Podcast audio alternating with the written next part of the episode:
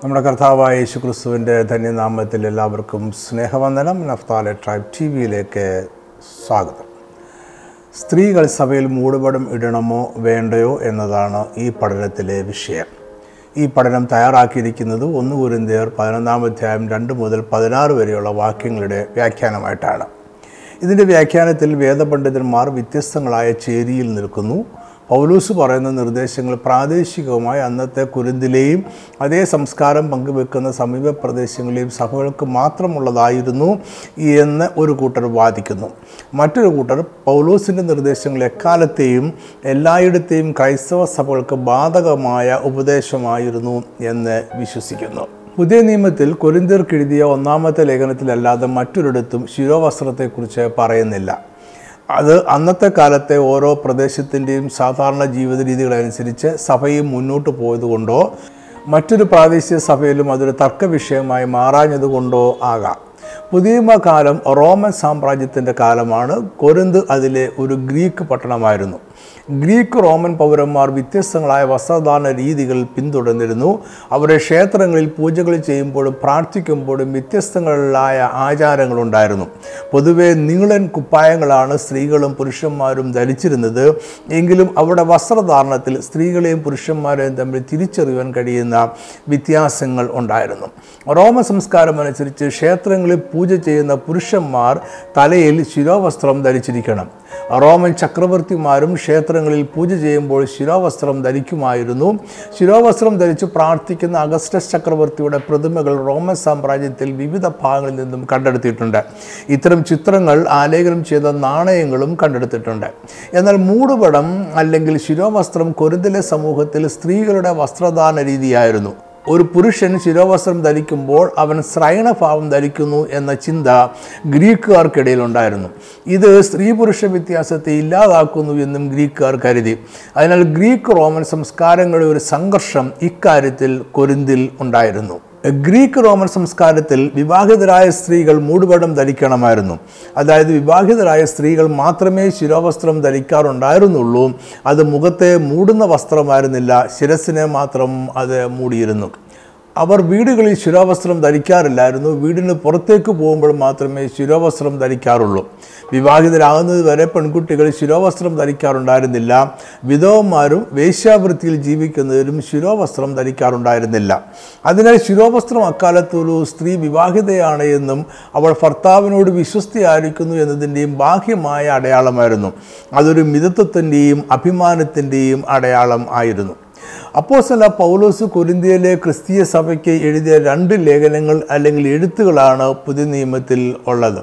Corinth പുരാതന കാലം മുതൽ തന്നെ ഒരു സമ്പന്നമായ ഗ്രീക്ക് പട്ടണമായിരുന്നു. അവർ ദുർമാർഗ ജീവിതത്തിന് കുപ്രസിദ്ധരായിരുന്നു. ഇതൊരു വ്യാപാര കേന്ദ്രവും ഗ്രീക്ക് സൈന്യത്തിൻ്റെ താവളവുമായിരുന്നു. വ്യാപാരത്തിലൂടെ പട്ടണക്കാർ മഹാസമ്പന്നരായി തീർന്നു. അതോടൊപ്പം ആർഭാടകരമായ ജീവിതത്തിനും സകല തിന്മയ്ക്കും ഇവിടം കുപ്രസിദ്ധി ആർജിച്ചു. കൊരിന്തിലെ വീനസ് ദേവിയുടെ ക്ഷേത്രത്തിൽ 1000 സ്ത്രീകൾ പരസ്യവേശികളായിട്ടുണ്ടായിരുന്നു. ഇതിന് നിയമപ്രകാരമുള്ള പരിരക്ഷയുണ്ടായിരുന്നു. ഇതെല്ലാം ആ പട്ടണത്തെ ദുർമാർഗത്തിൻ്റെ കേന്ദ്രമാക്കി മാറ്റി. ഇത്തരം വേശികൾ അവരുടെ സ്ഥാനത്തിൻ്റെ അടയാളമായി തല ക്ഷൗരം ചെയ്യുക പതിവായിരുന്നു. കൊരിന്തിലെ സഭയിൽ കൂടുതൽ പേരും സാധാരണക്കാരായ ജാതീയർ ആയിരുന്നു. കൊരിന്തിലെ ദുർമാർഗ ജീവിതം സാധാരണമായിരുന്ന ഒരു പശ്ചാത്തലത്തിൽ നിന്നുമാണ് അവർ ക്രിസ്തീയ വിശ്വാസത്തിലേക്ക് വന്നത്. അതിനാൽ പഴയ ജീവിതശൈലി ഒരു പാപമായി അവർ കണ്ടില്ല. അത് സഭയിൽ ആശയക്കുഴപ്പമുണ്ടാക്കി. അതിനാൽ പൗലൂസിന് വളരെ കർശനമായ ഉപദേശങ്ങളും താക്കീതും നൽകേണ്ടി വന്നു. ഇതാണ് ലേഖനത്തിലെ വിഷയങ്ങൾ. 1 കൊരിന്ത്യർ 11-14 അധ്യായങ്ങളിൽ നിന്നും അന്നത്തെ കൊരിന്തിലെ സഭയിൽ സഭയുടെ ആത്മീയ അധികാരത്തോടും അവരുടെ ഭർത്താക്കന്മാരോടും മത്സരിക്കുന്ന സ്ത്രീകൾ ഉണ്ടായിരുന്നു എന്ന് വേണം മനസ്സിലാക്കുവാൻ. അതുകൊണ്ട് അവരുടെ സാംസ്കാരിക പശ്ചാത്തലത്തിൽ നിന്നുകൊണ്ട് ശിരോവസ്ത്രം ധരിക്കുക, സ്ത്രീകളുടെ മുടിയുടെ നീളം എന്നിവയെക്കുറിച്ച് പൗലോസിനെ ഉപദേശിക്കേണ്ടി വന്നു. സ്ത്രീകൾ ഭർത്താക്കന്മാർക്കും സഭയിലെ അധികാരികൾക്കും കീഴടങ്ങിയിരിക്കുന്നത് സാമൂഹികവും സാംസ്കാരികവും ആത്മീയവുമായ ആവശ്യമായിരുന്നു. അതിൻ്റെ അടയാളമായിരുന്നു സ്ത്രീകൾ ധരിച്ചിരുന്ന മൂടുപടം. സ്ത്രീകൾ മൂടുപടം ധരിക്കുന്നതിനെക്കുറിച്ച് നിർദ്ദേശിക്കുന്ന വേദപുസ്തകത്തിലെ ഏക വേദഭാഗമാണ് 1 കൊരിന്ത്യർ 11-ാം അധ്യായം. 1 കൊരിന്ത്യർ 11-ലെ 2-ാം വാക്യം ഇങ്ങനെയാണ്: നിങ്ങൾ സകലത്തിലും എന്നെ ഓർക്കുകയും ഞാൻ നിങ്ങളെ ഏൽപ്പിച്ച കൽപ്പനകളെ പ്രമാണിക്കുകയും ചെയ്യയാൽ നിങ്ങളെ പുകഴ്ത്തുന്നു. ഈ വാക്യത്തിലെ കൽപ്പനകളെ എന്നത് ഇംഗ്ലീഷിൽ ഓർഡിനൻസ് എന്നും ട്രഡീഷൻസ് എന്നുമാണ്. ഗ്രീക്കിൽ പാരഡോസിസ് എന്ന വാക്കാണ് ഉപയോഗിച്ചിരിക്കുന്നത്. ഇതിൻ്റെ അർത്ഥം പകർന്നു തന്നത്, നടപടിക്രമം, നിർദ്ദേശം, മതാചാരം, പാരമ്പര്യം എന്നിവയാണ്. യഹൂദന്മാരുടെ വാമൊഴിയായുള്ള പ്രമാണങ്ങളെക്കുറിച്ച് പറയുവാനും ഈ വാക്ക് ഉപയോഗിച്ചിരുന്നു. അതിനാൽ പൗലോസ് ഇവിടെ വാമൊഴിയാൽ പകർന്നു കൊടുത്ത പാരമ്പര്യങ്ങളെക്കുറിച്ചാണ് പറയുന്നത് എന്ന് അനുമാനിക്കാം. ഇത് പൗലോസ് അവരെ ഏൽപ്പിച്ച ആ പ്രദേശങ്ങളിൽ പാലിക്കുവാനുള്ള നിർദ്ദേശങ്ങളായിരുന്നു. ഇത്തരം പാരമ്പര്യങ്ങളെക്കുറിച്ചാണ് പൗലോസ് തുടർന്ന് എഴുതുന്നത്.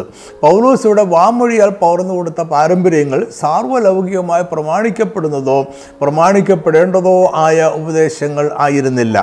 1 Corinthiers 15:5 മൂടുപടമില്ലാതെ പ്രാർത്ഥിക്കുകയോ പ്രവചിക്കുകയോ ചെയ്യുന്ന ഏത് സ്ത്രീയും തൻ്റെ തലയെ അപമാനിക്കുന്നു, അത് അവൾ ക്ഷൗരം ചെയ്യിച്ചതുപോലെ അല്ലോ. ഇവിടെ മൂടുപടം എന്ന വിഷയം സ്ത്രീകൾ പ്രാർത്ഥിക്കുകയും പ്രവചിക്കുകയും ചെയ്യുമ്പോൾ പാലിക്കേണ്ടുന്ന ഒരു രീതി എന്നതിലേക്ക് ചുരുങ്ങുന്നു. സ്ത്രീകൾ പ്രാർത്ഥിക്കുമ്പോഴും പ്രവചിക്കുമ്പോഴും മൂടുപടം ധരിക്കണം.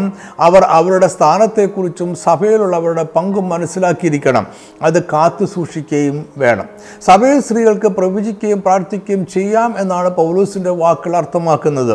എന്നാൽ മൂടുപടം വിട്ടുകൊണ്ട് പ്രവചിക്കേണ്ടത് സഭായോഗങ്ങളിലാണോ മറ്റേതെങ്കിലും സ്ഥലത്താണോ എന്ന് പൗലോസ് പറയുന്നില്ല. അത് സാമൂഹിക മര്യാദകൾക്കനുസരിച്ചാകാം. സ്ത്രീകൾ എപ്പോഴെല്ലാം മൂടുപടം ഇടേണമെന്ന് അക്കാലത്തെ സമൂഹത്തിൽ ചില മര്യാദകളുണ്ടായിരുന്നു. അവർക്ക് അത് പാലിക്കാം. 1 Corinthians 15:5-6 വാക്യങ്ങളിൽ തലമുടി കത്തിരിക്കുന്നതിനെക്കുറിച്ചും ക്ഷൗരം ചെയ്യുന്നതിനെക്കുറിച്ചും പൗലോസ് പറയുന്നു.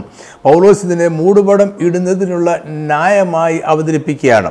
1 Corinthians 15:5-6 വാക്യങ്ങൾ മൂടുപടമില്ലാതെ പ്രാർത്ഥിക്കുകയോ പ്രവചിക്കുകയോ ചെയ്യുന്ന ഏത് സ്ത്രീയും തൻ്റെ തലയെ അപമാനിക്കുന്നു, അത് അവൾ ക്ഷൗരം ചെയ്യിച്ചതുപോലെയല്ലോ. സ്ത്രീ മൂടുപടം ഇടുന്നില്ലെങ്കിൽ മുടി കത്തിരിച്ച് കളയട്ടെ.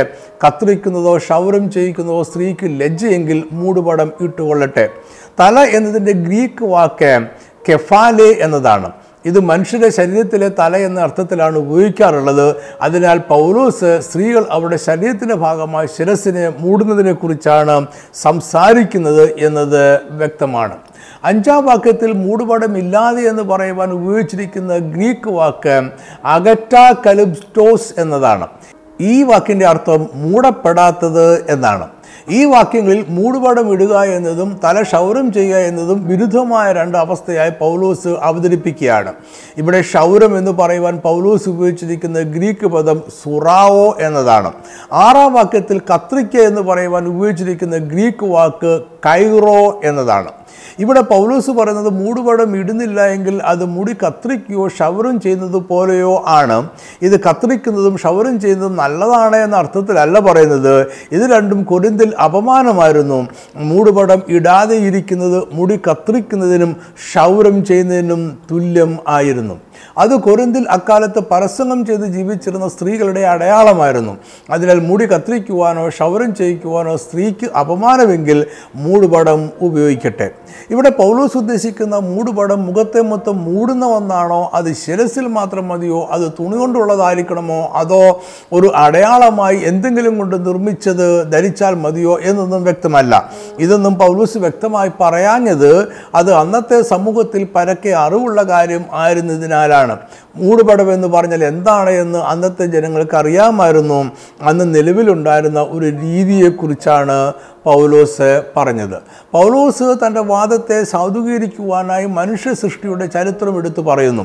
സൃഷ്ടിയിലെ പുരുഷ സ്ത്രീ അധികാര ക്രമീകരണം ദൈവത്താൽ സംഭവിച്ചതാണ് എന്നതിനാൽ അത് പാലിക്കപ്പെടണമെന്നാണ് അദ്ദേഹം വാദിക്കുന്നത്. 1 Corinthians 15:7-9 വരെയുള്ള വാക്യങ്ങൾ പുരുഷൻ ദൈവത്തിൻ്റെ പ്രതിമയും തേജസ്സുമാകിയാൽ മൂടുപടം ഇടേണ്ടതല്ല, സ്ത്രീയോ പുരുഷൻ്റെ തേജസ് ആകുന്നു. പുരുഷൻ സ്ത്രീയിൽ നിന്നല്ലല്ലോ, സ്ത്രീ പുരുഷനിൽ നിന്നത്രേ ഉണ്ടായത്. പുരുഷൻ സ്ത്രീക്കായിട്ടല്ല, സ്ത്രീ പുരുഷനായിട്ടല്ലോ സൃഷ്ടിക്കപ്പെട്ടത്. പുരുഷൻ ദൈവത്തിൻ്റെ പ്രതിമയും തേജസ്സുമാണ് എങ്കിലും സ്ത്രീക്ക് അത് അവകാശപ്പെടുവാൻ കഴിയുകയില്ല എന്ന ധ്വനി പൗലോസിൻ്റെ വാക്കുകളിലുണ്ട്. ഈ വാദം ദൈവശാസ്ത്രപരമായി നിലനിൽക്കുന്നതല്ല. രണ്ടുപേരെയും ദൈവം അവൻ്റെ സ്വരൂപത്തിൽ സാദൃശ്യപ്രകാരം സൃഷ്ടിച്ചു. അതിനാൽ രണ്ടുപേരുടെ മേലും ദൈവ തേജസ് ഉണ്ടായിരിക്കണം. സ്ത്രീയുടെ തേജസ് പുരുഷനിൽ നിന്നും കടം കൊള്ളുന്നത് അല്ല. ഉൽപ്പത്തി 2ാം അധ്യായത്തിലെ വിവരണം അനുസരിച്ച് ആദ്യം ആദാമും പിന്നീട് ഹവ്വായും സൃഷ്ടിക്കപ്പെട്ടു. ഇതാണ് പൗലോസ് ചൂണ്ടിക്കാണിക്കുന്ന സ്ത്രീ പുരുഷ ബന്ധത്തിൻ്റെ ക്രമീകരണം. ഹവ്വയെ ആദ്യമായി കണ്ടപ്പോൾ ആദാം പറഞ്ഞത് ഇങ്ങനെയാണ്, ഉൽപ്പത്തി 2:23. അപ്പോൾ മനുഷ്യൻ, ഇത് ഇപ്പോൾ എൻ്റെ അസ്ഥിയിൽ നിന്ന് അസ്ഥിയും എൻ്റെ മാംസത്തിൽ നിന്ന് മാംസവുമാകുന്നു, ഇവളെ നരനിൽ നിന്ന് എടുത്തിരിക്കിയാൽ ഇവൾക്ക് നാരി എന്ന് പേരാകുമെന്ന് പറഞ്ഞു. ഇത് ആദമും ഹവ്വയും തമ്മിലുള്ള ബന്ധത്തെ കാണിക്കുന്നു. ഹവ്വ ആദമിൻ്റെ ശരീരവും രക്തവും അസ്ഥിയുമാണ്. അതായത് ഹവ്വ ആദം തന്നെയാണ്. ആദാം ഹവ്വ എന്നിവരുടെ സൃഷ്ടിയിൽ ഒന്നാമത് രണ്ടാമത് എന്നൊരു ക്രമം ഉള്ളപ്പോൾ തന്നെ അവർ ഒന്നായിരുന്നു എന്നുകൂടി നമ്മൾ മനസ്സിലാക്കണം. സൃഷ്ടിയുടെ ദിവസങ്ങളിൽ ഹവ്വ ആദമിൻ്റെ ഒരു ആശ്രയ ജീവിയായിരുന്നില്ല. അവളൊരു സ്വതന്ത്രയായ വ്യക്തി തന്നെയായിരുന്നു. അവൾക്ക് സ്വതന്ത്രമായി സഞ്ചരിക്കുവാനും സൗഹൃദങ്ങൾ സ്ഥാപിക്കുവാനും സംസാരിക്കുവാനും ചിന്തിക്കുവാനും തീരുമാനങ്ങൾ എടുക്കുവാനും അത് നടപ്പിലാക്കുവാനുമുള്ള പൂർണ്ണ സ്വാതന്ത്ര്യം ഉണ്ടായിരുന്നു. എന്നാൽ ഈ ഭൂമിയിലെ സകല ചരാചരങ്ങൾക്കും പേരിട്ടത് ആദമാണ്. സ്ത്രീക്ക് നാരി എന്നും ഹവ്വ എന്നും പേരിട്ടതും ആദമാണ്. പേരിടുക എന്നത് അധികാരത്തെ കാണിക്കുന്നു. അതുകൊണ്ടാണ് സകല ജീവജന്തുക്കൾക്കും മനുഷ്യനിട്ടത് അവയ്ക്ക് പേരായി എന്ന് പറഞ്ഞിരിക്കുന്നത്. അപ്പോൾ സൃഷ്ടിയിലെ അധികാരത്തിൻ്റെ ക്രമീകരണം വളരെ സങ്കീർണമാണ് എന്ന് നമ്മൾ ഗ്രഹിക്കുന്നു. ആദമും ഹവ്വയും ഒന്നാണ്, എന്നാൽ അവർ സമ്പൂർണമായും സ്വതന്ത്രരായ രണ്ട് വ്യക്തികളാണ്. എന്നാൽ ആദമിന് അധികാരത്തിൽ മേൽക്കൈ ഉണ്ടായിരുന്നു. മനുഷ്യൻ പാപത്തിൽ വീണതിന് ശേഷം ഈ ക്രമീകരണത്തിന് ചില വ്യത്യാസങ്ങളുണ്ടായി. ആദമിൻ്റെ അധികാരം കൂടുതൽ ദൃഢമാകുകയും ഹവ്വ ആദമിനോട് വിധേയപ്പെട്ടിരിക്കുകയും ചെയ്യുന്ന രൂപത്തിലേക്ക് അത് മാറി. എന്നാൽ ഇത് സൃഷ്ടിയിലെ ക്രമീകരണമല്ല, പാപത്തിൻ്റെ ശിക്ഷയാലുണ്ടായ ക്രമീകരണമാണ്. 1 Corinthier 11 സ്ത്രീ പുരുഷ ബന്ധത്തെക്കുറിച്ച് പറയുമ്പോൾ പൗലോസ് ആശ്രയിക്കുന്നത് സൃഷ്ടിയുടെ ചരിത്രമാണ്. അവിടെ കാണുന്ന അധികാര ശ്രേണിയെയാണ് പൗലോസ് സ്ത്രീ പുരുഷന് കീഴടങ്ങിയിരിക്കണമെന്ന് വാദിക്കുവാനായി ഉപയോഗിക്കുന്നത്. ഇതിന് പൗലോസ് ഉദ്ദേശിക്കുന്നത് പോലെ അവൻ്റെ വാദത്തെ പിന്താങ്ങുവാനുള്ള ശക്തിയില്ല.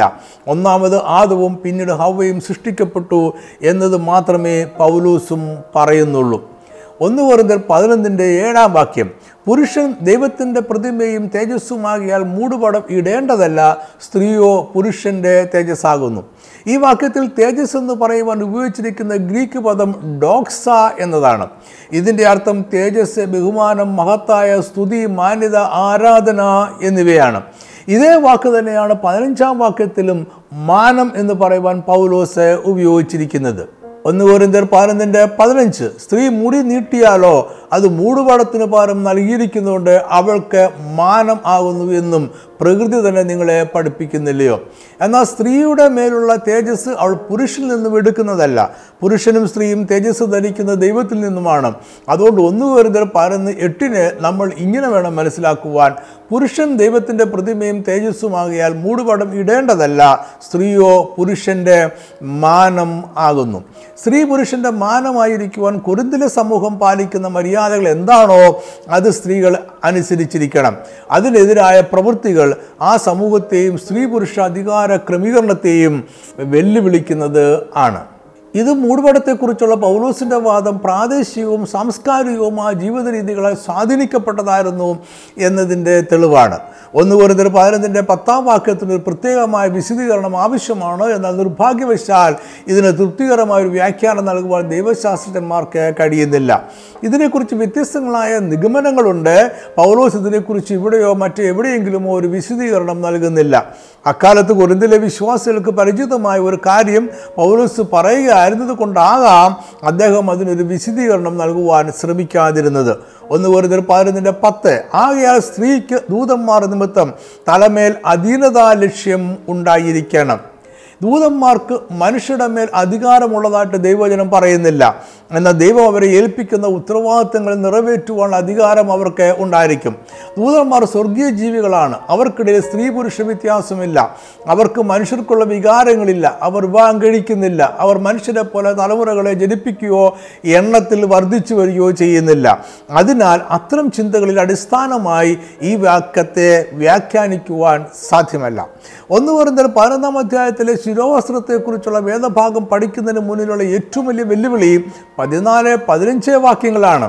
ഈ വാക്യങ്ങളുടെ പൊരുൾ തിരിച്ചറിയുവാൻ കഴിഞ്ഞാൽ മൂടുപടത്തെക്കുറിച്ചുള്ള പൗലോസിൻ്റെ വാദം എന്തായിരുന്നു എന്ന് ഗ്രഹിക്കുവാൻ കഴിയും.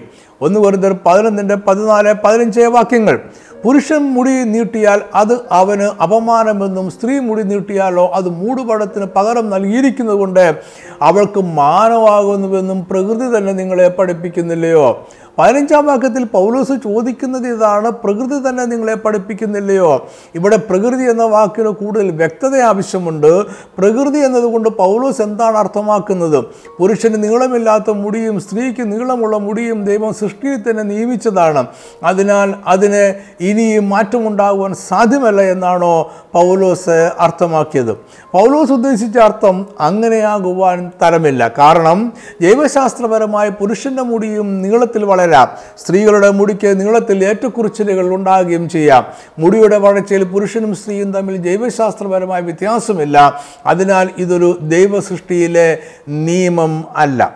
അതിനാൽ പ്രകൃതി തന്നെ നിങ്ങളെ പഠിപ്പിക്കുന്നില്ലയോ എന്ന ചോദ്യത്തിൽ പൗലോസ് ഉദ്ദേശിച്ചത് ആ പ്രദേശത്തിലെ സംസ്കാരം അങ്ങനെ പഠിപ്പിക്കുന്നില്ലയോ എന്നാണ്. പുരുഷനും സ്ത്രീയും മുടി നീട്ടി വളർത്തുന്നതിൽ വ്യത്യസ്തങ്ങളായ രീതികൾ പ്രാദേശിക സംസ്കാരം നിഷ്കർഷിക്കുന്നുണ്ട്. അതിനാൽ പുരുഷൻ മുടി നീട്ടി വളർത്താതിരിക്കുകയും സ്ത്രീകൾ മുടി നീട്ടി വളർത്തുകയും വേണമെന്നാണ് ആ പ്രദേശത്ത് പ്രതീക്ഷിക്കുന്നത്.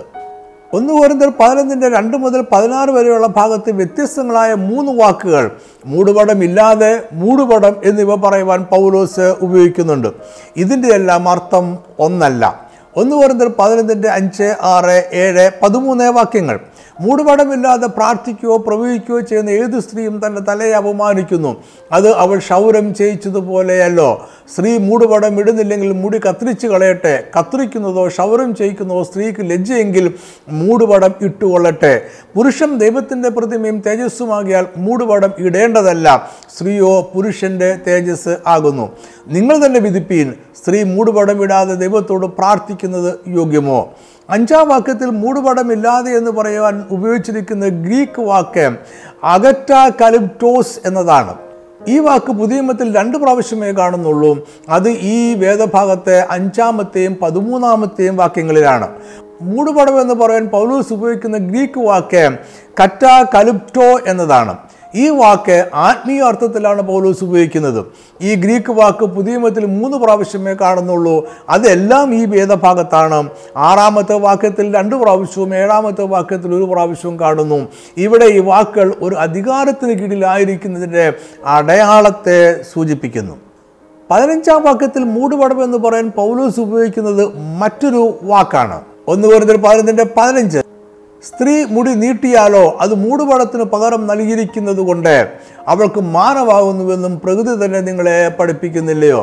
ഇവിടെ പൗലോസ് മൂടുപടം എന്ന് പറയുവാൻ പെരിബോളയൻ എന്ന ഗ്രീക്ക് പദമാണ് ഉപയോഗിച്ചിരിക്കുന്നത്. ഈ വാക്ക് പുതിയ നിയമത്തിൽ 2 പ്രാവശ്യം മാത്രമേ കാണുന്നുള്ളൂ. അത് 1 Corinthians 15:15-ലും Hebrewers 1:12-ലുമാണ്. Hebrewers 1:12: ഉടുപ്പ് പോലെ നീ അവയെ ചുരുട്ടും, വസ്ത്രം പോലെ അവ മാറിപ്പോകും, നീയോ അനന്യൻ, നിന്റെ സംവത്സരങ്ങൾ അവസാനിക്കുകയുമില്ല എന്നും പറയുന്നു. പെരിബോളയോൻ എന്ന ഗ്രീക്ക് വാക്കിൻ്റെ അർത്ഥം ഉടുപ്പ് എന്നാണ്. ഈ അർത്ഥത്തിലാണ് Hebrewers 1:12 ഉപയോഗിച്ചിരിക്കുന്നത്. അതിനാൽ പൗലോസ് പറയുന്ന നീളമുള്ള മുടി ഒരു സ്ത്രീക്ക് ഉടുപ്പ് പോലെയാണ് എന്നാണ്. ഈ വാക്യങ്ങളിൽ പുരുഷൻ മുടി നീട്ടിയാൽ അവസ്ഥയും സ്ത്രീ മുടി നീട്ടിയാൽ അവസ്ഥയും ഇടത്തും വലത്തുമായി 2 വശങ്ങളിൽ വെച്ചുകൊണ്ട് പൗലോസ് സംസാരിക്കുകയാണ്. പുരുഷൻ മുടി നീട്ടുന്നത് അപമാനവും സ്ത്രീ മുടി നീട്ടുന്നത് മാനവും ആകുന്നു. അതിനുശേഷം പൗലോസ് പറയുന്നു, സ്ത്രീക്ക് നീളമുള്ള മുടി മൂടുപടത്തിന് പകരമായി ദൈവം നൽകിയിരിക്കുന്നു, അത് കത്തിരിച്ച് നീളം കുറയ്ക്കുവാൻ പാടില്ല. നീളമുള്ള മുടി സ്ത്രീക്ക് അഭിമാനമാകുന്നു. ഇവിടെ പൗലോസ് അർത്ഥമാക്കുന്നത് കത്തിരിച്ച നീളം കുറഞ്ഞ മുടി മൂടാത്ത അല്ലെങ്കിൽ മൂടുപടമിടാത്ത തലയ്ക്ക് തുല്യമാണ്. അതിനാൽ നീളമുള്ള മുടി മൂടുപടത്തിന് പകരമാകാം. നീളമുള്ള മുടിയുള്ള ഒരു സ്ത്രീയുടെ തലയിൽ മൂടുപടം ഇടേണ്ട ആവശ്യമില്ല. 15-ാം വാക്യത്തിലെ പകരം എന്ന വാക്കിൻ്റെ ഗ്രീക്ക് പദം ആൻറ്റി എന്നതാണ്. ഈ വാക്കിൻ്റെ അർത്ഥം പകരമായി, എതിരായി, ഒരു കാര്യത്തിന് മുമ്പ്, ഒരു കാര്യത്തിന് പകരമായി എന്നിങ്ങനെ ആണ്. അതിനാൽ മലയാള വിവർത്തനത്തിലെ സ്ത്രീ മുടി നീട്ടിയാലോ അത് മൂടുപടത്തിന് പകരം നൽകിയിരിക്കുന്നത് കൊണ്ട് എന്ന പരിഭാഷ കൃത്യമാണ്. ശിരവസ്ത്രത്തിന് പകരമാണ് നീളമുള്ള മുടി. സ്ത്രീ മൂടുപടം ഇടുന്നില്ല എങ്കിൽ അത് അവരുടെ തലമുടി കത്തിരിച്ചതിനോടും ക്ഷൗരം ചെയ്യിച്ചതിനോടും സമമാണ് എന്നാണ് പൗലോസ് പറഞ്ഞത്. അത് നീളമുള്ള മുടി അവൾക്ക് മൂടുപടത്തിന് പകരം നൽകിയിരിക്കുന്നു എന്ന വാദത്തോടെ ഒക്കുന്നു. അതിനാൽ നീളമുള്ള തലമുടിയുള്ളവൾ മൂടുപടം ധരിക്കേണ്ടതില്ല. നീളമുള്ള തലമുടി അവളുടെ സത്വത്തിൻ്റെ സവിശേഷതയുടെ അടയാളമാണ്. പൗലോസിൻ്റെ അഭിപ്രായത്തിൽ ഒരു സ്ത്രീ പുരുഷനെ പോലെ കത്രിച്ച നീളം കുറഞ്ഞ മുടി ധരിക്കുവാൻ പാടില്ല. ഈ വാദത്തിൽ കാണുന്നത് ബാഹ്യമായ സ്ത്രീ പുരുഷ വ്യത്യാസം നിലനിർത്തണമെന്ന ആശയമാണ്. പുരുഷൻ്റെ നീളമുള്ള മുടിയും സ്ത്രീയുടെ കത്രിച്ച മുടിയും അപമാനമാകുന്ന ഒരു സാമൂഹിക പശ്ചാത്തലത്തിലാണ് അദ്ദേഹം ഇത് പറയുന്നത്. 16-ാം വാക്യം മറ്റൊരു ആശയം കൂടി ഈ വാദങ്ങളോട് കൂട്ടിച്ചേർക്കുന്നുണ്ട്. 1 കൊരിന്ത്യർ 11:16 ഒരുത്തൻ തർക്കിപ്പാൻ ഭാവിച്ചാൽ അങ്ങനെയുള്ള മര്യാദ ഞങ്ങൾക്കില്ല, ദൈവസഭകൾക്കുമില്ല എന്ന് ഓർക്കട്ടെ. എന്താണ് ഇതിൻ്റെ അർത്ഥം? എല്ലാ പ്രദേശങ്ങളിലെയും ക്രിസ്തീയ വിശ്വാസികൾ എല്ലാ കാലത്തും വാദപ്രതിവാദങ്ങളിൽ നിന്നും ഒഴിഞ്ഞിരിക്കണമെന്നല്ല പൗലോസിനോട് ഉദ്ദേശിക്കുന്നത്. കൊരിന്തിലെ ഒരു പ്രത്യേക വിഷയത്തിൽ പൗലോസ് തൻ്റെ തീർപ്പ് കൽപ്പിച്ചു. ഇതിൽ നിന്നും വ്യത്യസ്തമായ ഒരു വ്യക്തിക്ക് ജീവിക്കണമെന്ന് ആഗ്രഹമുണ്ട് എങ്കിൽ അത് ദൈവസഭയ്ക്ക് അനുവദിക്കുവാൻ സാധ്യമല്ല. പൗലോസ് പറഞ്ഞതിനോട് യോജിക്കാതെ ഒരുത്തൻ തർക്കിക്കുവാൻ ഭാവിച്ചാൽ അവൻ പറയുന്ന വാദങ്ങൾ അംഗീകരിക്കുവാൻ അദ്ദേഹത്തിനോ സഭയ്ക്കോ സാധ്യമല്ല. കാരണം സാമൂഹിക മര്യാദകൾക്ക് വിരുദ്ധമായ കാര്യങ്ങൾ ദൈവസഭയ്ക്ക് പാലിക്കുവാൻ സാധ്യമല്ല. എപ്പോഴും കഴിയുന്നിടത്തോളം പ്രാദേശിക സംസ്കാരത്തോട് ചേർന്ന് പോകുന്ന ഒരു രീതിയായിരുന്നു പൗലോസ് സ്വീകരിച്ചിരുന്നത്. അത് കൊരിന്തിലെ സഭയിൽ സ്ത്രീകൾ പാലിക്കേണ്ടെന്ന മര്യാദയുടെ അന്തിമ തീർപ്പാണ്. കൊരിന്തിലെ സഭയ്ക്ക് മാത്രമല്ല, സമാന സാംസ്കാരിക പശ്ചാത്തലമുള്ള സഭകൾ ആ പ്രദേശങ്ങളിലുണ്ടായിരുന്നു. അവർക്കും പൗലോസിൻ്റെ അഭിപ്രായത്തെ അന്തിമ തീർപ്പായി സ്വീകരിക്കാം. ഈ പഠനത്തിൻ്റെ അവസാനത്തിൽ 1 കൊരിന്ത്യർ 11-ാം അധ്യായത്തിൽ പൗലോസ് മൂടുപടത്തെക്കുറിച്ച് പറയുമ്പോൾ അവരൊരു സാർവലൗകികവും നിത്യവുമായ നിയമം സ്ഥാപിക്കുകയായിരുന്നില്ല എന്ന നിഗമനത്തിലാണ് നമ്മൾ എത്തിച്ചേരുന്നത്. അവൻ കൊരിന്തിലെ ഒരു പ്രാദേശിക സംസ്കാരത്തെ സഭ സ്വീകരിക്കണമെന്ന് ഉപദേശിക്കുകയായിരുന്നു. സ്ത്രീകൾ ശിരോവസ്ത്രം ധരിക്കുക എന്നതിന് ആത്മീയമായി യാതൊരു പ്രാധാന്യവുമില്ല. അതിന് രക്ഷയുമായോ നീതീകരണവുമായോ വിശദീകരണവുമായോ തേജസ്കരണവുമായോ യാതൊരു ബന്ധവുമില്ല. അതിന് സാംസ്കാരികമായ പ്രാധാന്യം മാത്രമേ ഉള്ളൂ. ഇന്ന് സ്ത്രീകൾ സഭയിൽ ശിരോവസ്ത്രം ധരിക്കണമെന്ന് പൗലോസിൻ്റെ വാക്കുകൾ നിഷ്കർഷിക്കുന്നില്ല എങ്കിലും ധരിക്കുവാൻ പാടില്ല എന്നും പറയുന്നില്ല. സാംസ്കാരികമോ പൗലോസിൻ്റെ നിർദ്ദേശം അതുപോലെ പാലിക്കണമെന്ന് ആഗ്രഹിക്കുകയോ ദൈവത്തിൻ്റെ അധികാര ശ്രേണിയുടെ അടയാളം ധരിക്കണമെന്ന് ചിന്തിക്കുകയോ ചെയ്യുന്നവർക്ക് ഇന്നും മൂടുപടം ധരിക്കുവാൻ സ്വാതന്ത്ര്യമുണ്ട്. അതിനെ ആരും വിമർശിക്കേണ്ടതില്ല. ഇന്നത്തെ ആധുനിക സമൂഹത്തിൽ മൂടുപടം ഇടാത്ത സ്ത്രീ വേദപുസ്തകം പഠിപ്പിക്കുന്ന അധികാര ശ്രേണിയെ നിഷേധിക്കുന്നവളാണ് എന്ന് പറയുക സാധ്യമല്ല. മൂടുപടം ഇടാത്തത് നിഷേധത്തിൻ്റെയോ മത്സരത്തിൻ്റെയോ അടയാളമല്ല. ഇന്നത്തെ സമൂഹത്തിൽ ശിരോവസ്ത്രം ആഡംബരത്തിൻ്റെയും ധനത്തിൻ്റെയും സൗന്ദര്യത്തിൻ്റെയും ഭാഗമാണ്. അതിൽ യാതൊരു ആത്മീയ ഘടകവും ഇല്ല. വിഗ്രഹങ്ങൾക്ക് അർപ്പിച്ച ഭക്ഷണം കഴിക്കാമോ എന്ന് ചോദിച്ചപ്പോൾ പൗലോസ് പറഞ്ഞത് ഇങ്ങനെയാണ്. 1 കൊരിന്ത്യർ 8:8 എന്നാൽ ആഹാരം നമ്മളെ ദൈവത്തോട് അടുപ്പിക്കുന്നില്ല, തിന്നാഞ്ഞാൽ നമുക്ക് നഷ്ടമില്ല, തിന്നാൽ ആദായവും ഇല്ല. ഇതേ പ്രമാണം നമുക്ക് മൂടുപടത്തിൻ്റെ വിഷയത്തിലും പ്രയോഗിക്കാവുന്നതാണ്. മൂടുപടം ധരിച്ചാലും ധരിച്ചില്ലെങ്കിലും യാതൊന്നുമില്ല, അത് നമ്മളെ ദൈവത്തോട് അടുപ്പിക്കുന്നില്ല. മൂടുപടം ഇടാഞ്ഞാൽ നമുക്ക് നഷ്ടമില്ല, ഇട്ടാൽ ആദായവും ഇല്ല. ഈ പഠനം നിങ്ങൾക്ക് അനുഗ്രഹമായി തീർന്നു ഞാൻ വിശ്വസിക്കുന്നു. കർത്താവ് നിങ്ങളെ സമൃദ്ധമായി അനുഗ്രഹിക്കട്ടെ. ആമേൻ.